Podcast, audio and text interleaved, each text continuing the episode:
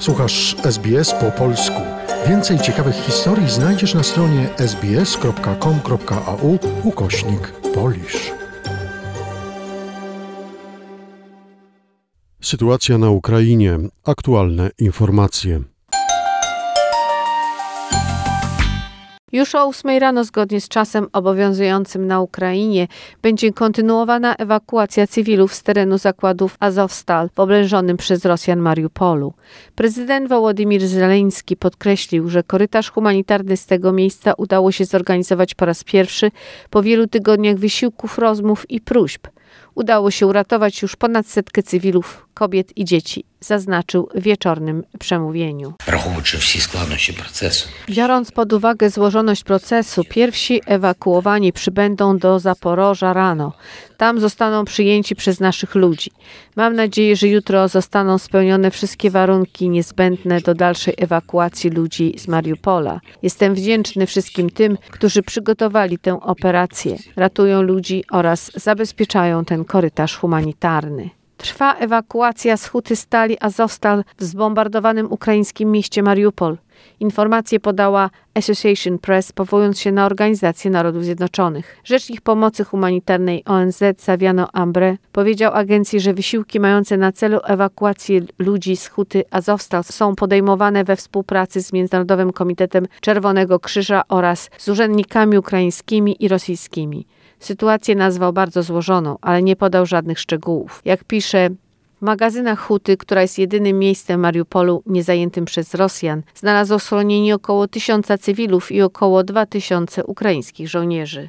Delegacja U S A spotkała się w weekend w Kijowie z prezydentem Ukrainy Wołodymyrem Zełenskim. Przewodnicząca Izby Reprezentantów Nancy Pelosi jest teraz w Polsce na rozmowach dotyczących sytuacji na Ukrainie. Nancy Pelosi powiedziała, że Kongres U S A musi przyjąć wniosek prezydenta Joe Bidena o wysłanie czterdziestu siedmiu miliardów dolarów, aby wzmocnić Ukrainę w wojnie z Rosją.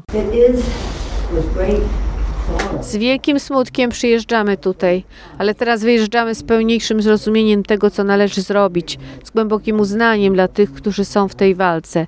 W związku z tym postanowiliśmy szybko wprowadzić do ustawodawstwa inicjatywę, którą wysunął prezydent Biden. Kongres przekazał Bidenowi w zeszłym miesiącu żądane osiemnaście przecinek trzydzieści osiem miliarda dolarów. Te pieniądze zostały już wykorzystane. Jim McGowan, przewodniczący Komisji Regulaminowej Izby Reprezentantów, powiedział, że rosyjski prezydent Władimir Putin poprzez wojnę zaostrza kryzys związany z dostawą żywności, który byłby katastrofalny w skutkach dla ludzi na całym świecie.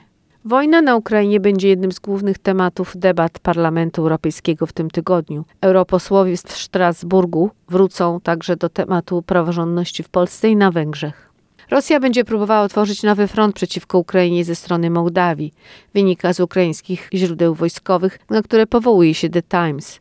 Według jednego ze źródeł istnieje szereg sygnałów świadczących o planowanym w niedalekiej przyszłości ataku Rosji na jedną z byłych republik Z S R R.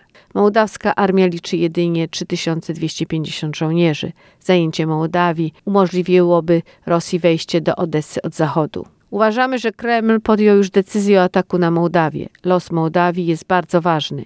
Jeśli Rosjanie zaczną przejmować nad nią kontrolę, militarnie będziemy łatwiejszym celem, a zagrożenie dla Ukrainy będzie egzystencjalne, informuje źródło gazety.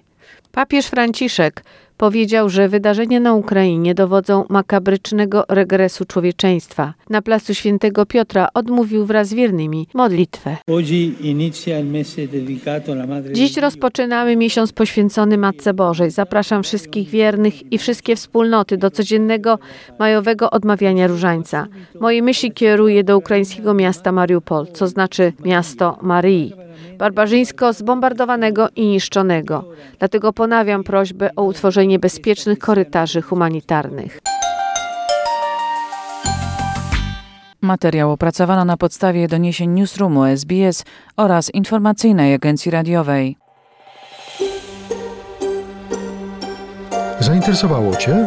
Chcesz usłyszeć więcej? Słuchaj nas na podcastach dostępnych w Apple Podcast, Google Podcast czy Spotify lub w jakimkolwiek innym, który używasz.